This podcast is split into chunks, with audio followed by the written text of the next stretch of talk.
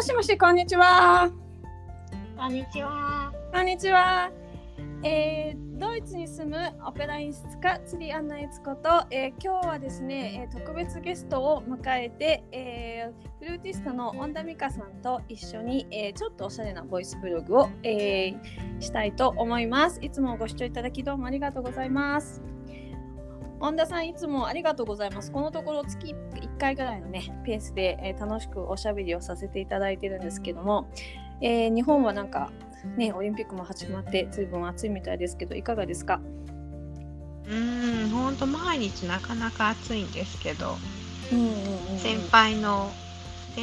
いった2年前のね夏のことを思い出して、さっきなんか2人で話して爆笑してしまったという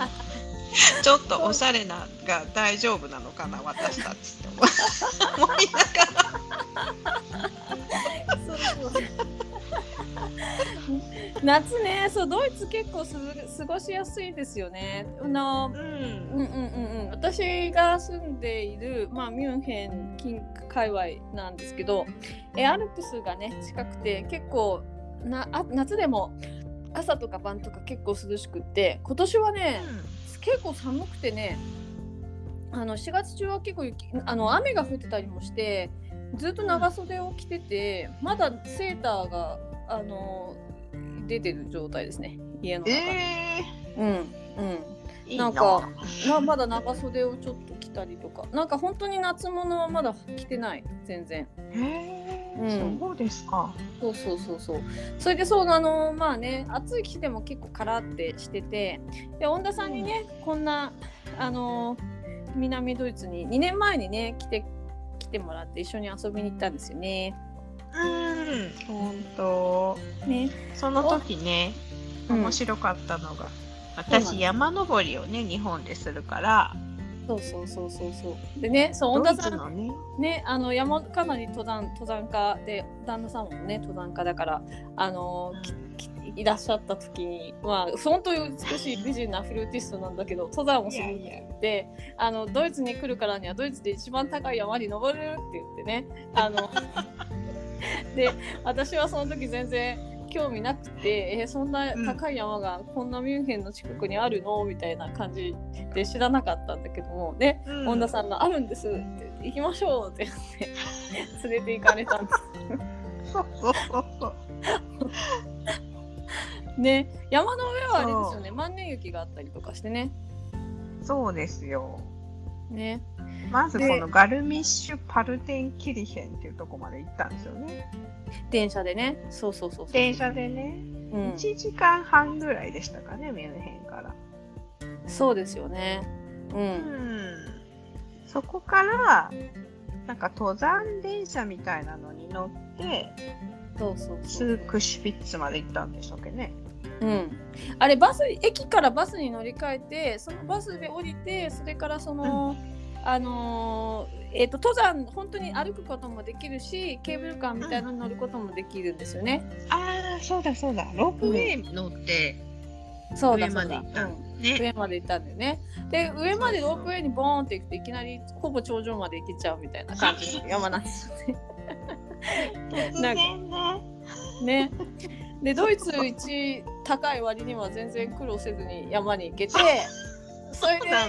恩田さんはなんと山行く気満々なくせに登山靴で来なかったっていうだってロープウェイで行けるって書いてあったから、こりゃ普通のスニーカーでいいやみたいな気持ちで行ったんですよね。でも先輩はね、ちゃんとトレッキングシューズ履いてたんですよね。そうなんか1個しか持ってない運動靴の代わりにしてるトレッキングシューズで行ってあと面白かったのはさ、恩田さんさ、山の上にさ日傘さしててさで山登りみんなするから誰ももちろん傘てかこっちの人って普段でも日傘ささないんでね、そうなんですよ、黒く焼けるのがかっこいいぐらいの感じなんで、夏はね、全然日傘ささないのに山の頂上で日傘さみんなにジロジロ見慣れてたよね。なんだこいつは。子供たちがなんかあの人なんで傘さしてんのっていう感じで覗き込んで。そう。本当に街中でもヨーロッパで日傘ってないですよね。ないですね。ない。ねえ、うん、珍しがられるよね。うんね、しかも山の上で日傘強いんだもん。リュックサック背負ってる格好で日傘みたいな。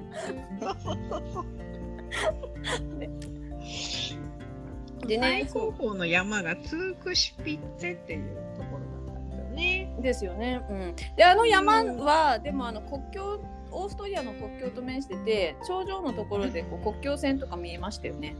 はあ、そうだった、ね、あっちに行けばオーストリア、こっちに行けばドイツみたいな。みたいなね。そうそうそう。国をまたがって、そう見えたっていう山。うん。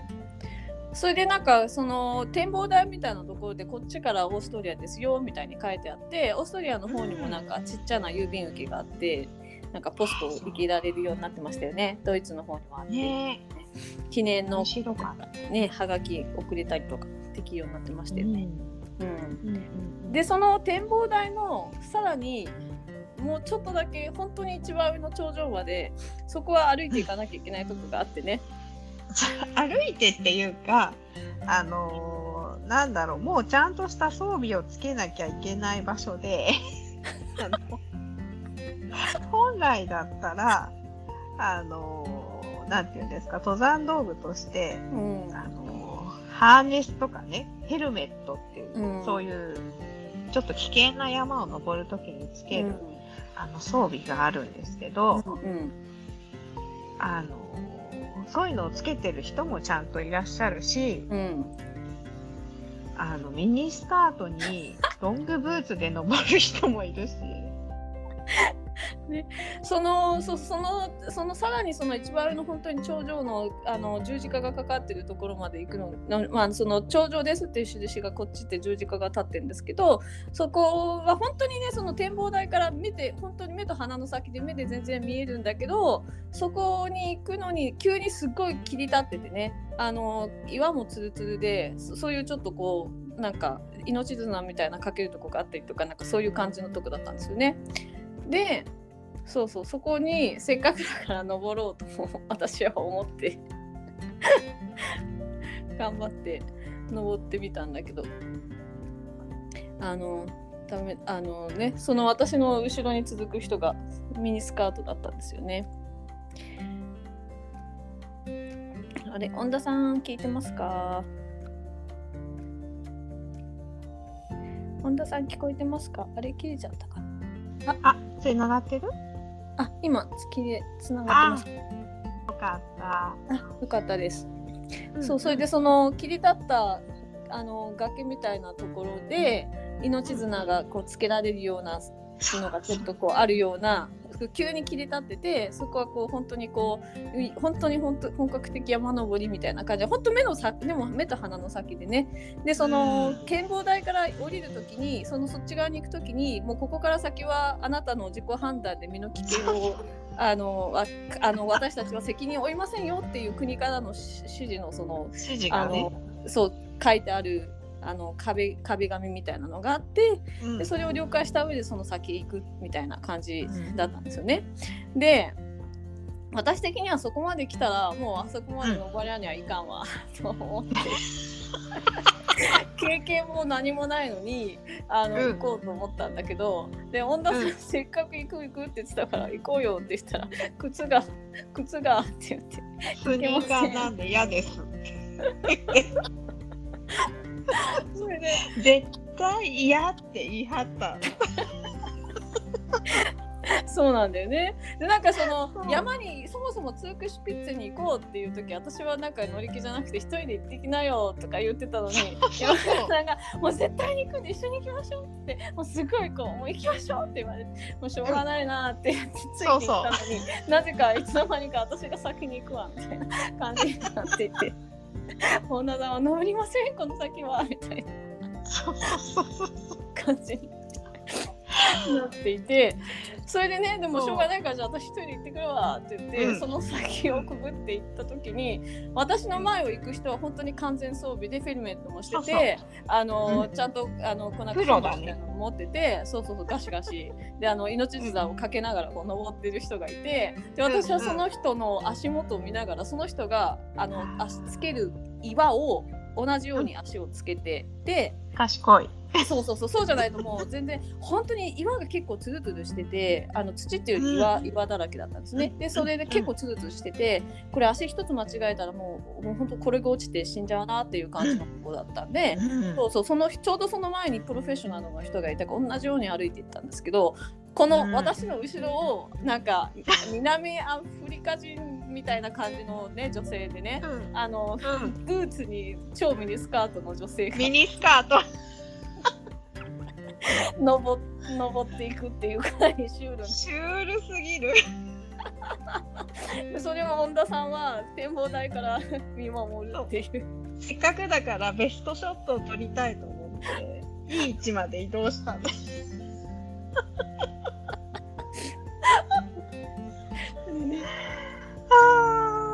あれはびっくりでしたよね。みんな結構びっくりでしたよね。私とかだけじゃなくて、それをこう遠巻きに見てる展望台の人すべてが黄色のミニスカのお姉ちゃんなんだみたいな感じで大丈夫かなみたいな感じで見てましたよね。でもお姉ちゃんちゃんと登ったよね。登れてましたね。あんなブーツでも登れるんだみたいな感じでね、ヒールのね、そうで登って帰ってきた。でそのとね、ちゃんとね、帰ってきたんですよね。大混雑だったの、人がいっぱいで。そうだ。帰ってきた。そうだ。そう、山の上にその頂上に行った人がすごく多くて、で降りたい人も多くて、その降りるところの道が一本で、すんごい細いそのツルツルのとこでだから、こうちゃんと待ってないと上下できないんですよね。それですっごい混雑だった。そうだ。そうでなんとか帰ってきてね、戻ってきてよかったですよって言ったら、いやそれがね、つい先日舞台から落ちて顔がエイリアンになっちゃったんだよねすごい顔が腫れてる写真を見せてくださって、そうだこの人やべえって全然懲りないみたいなそんなことありましたね。それ忘れてた。その数ヶ月前に本田さんが来る、ちょっと1ヶ月とか2ヶ月ぐらい前に劇場ですごい大きく転びまして、頭っていうか顔の目の横をボンってぶってですね、救急病院に行くぐらいの騒ぎになってたんですよ。そうで顔がなかなかの晴れ感の写真でしたね。そう本当にすごいことになったんだけど何事もなく帰ってこれてよかったです確かにねえ、面白かった、ね、そうドイツの一番を制覇しないと思って言ってね、そうナンバーワンにならないといけないっていうね頂点に立たねばならない。頂点に立たねばみたいな。怒っちゃった。さすがと思って。そう。この人には勝てないって思う。いや。ただ山登りしただけで。面白かった。帰りの中の電車でさ、ラバーバージュース飲みましたよね。そう。リードルかアルディかなんかすごい安いスーパーなんですね。ルバーブジュース飲みましたね。であとお寿司買ったの、お寿司買ったドイツのお寿司伸び縮みする箸が入ってましたね。そうだね、面白かったね。そうで帰り着いたバッツエンドルフで最後のアイスを食べたらしい。アイスが先輩が滞在してた町のアイスがとにかく美味しかったね。そう、あそこのおいしい、おいしいんだよね。ドイツってイタリアから来てる人たちがアイスを結構出してることが多くて、イタリアのジェラートの文化ってなんか独特なんですって。で、なんかこう、秘伝みたいなのがやっぱりどこのアイス屋さんにもあるらしい。で、そう私がその時住んでたというか泊まってたところの、駅の目の前にねアイス屋さんがあって、結構安いですよね。1個安い、そう安いで、なんかこうアイスがいっぱいバーってショーウィンドウっていうか、ガラスのとこにあって、じゃあこのアイスとこのアイスとか1つとか2つとか3つとか、こうコーンの上にコーンって乗っけてもらうんですけど、それがね1スクープっていうの1つの丸が 1.3 とかぐらいかな、150円ぐらいかな、150円ぐらいかな、で結構ねボリュームもあってね、美味しいんだよね。なんか20種類ぐらい種類あってね。その時先輩は3玉食べたよく覚えてる食べ納めだって言ってそうだいつもはね1個とかで我慢しとくんだけど、あの日は最後、もうなんかこの街をこれで離れるからみたいなね食べたい、食べたいだけ食べて。でもあれは美味しかった本当ねえ。何の味食べたか覚えてます？それは覚えてない。私ねちゃんと記録残してるんですよ。最後の夜はレモン味でした。美味しいよねレモンね。いろいろ本当にいろんな味があってね、ピスタチオとかそういうのまであるね。濃厚なんですよね。ね、ミルクがね、バイルの、アルプスのふもとで育った牛さんの牛乳で作ったミルクが美味しいかな。日本のアイス屋さんってやっぱ同じ感じなのかな。ジェラートっていう感じが多いかな。あ、そうなんだ。もっととろっとしてる、三角形に盛られてる。あ、そうなんだ。へえ、でもやっぱり値段はやっぱり高いですね。あ、そう。シングルで400円ぐらいじゃない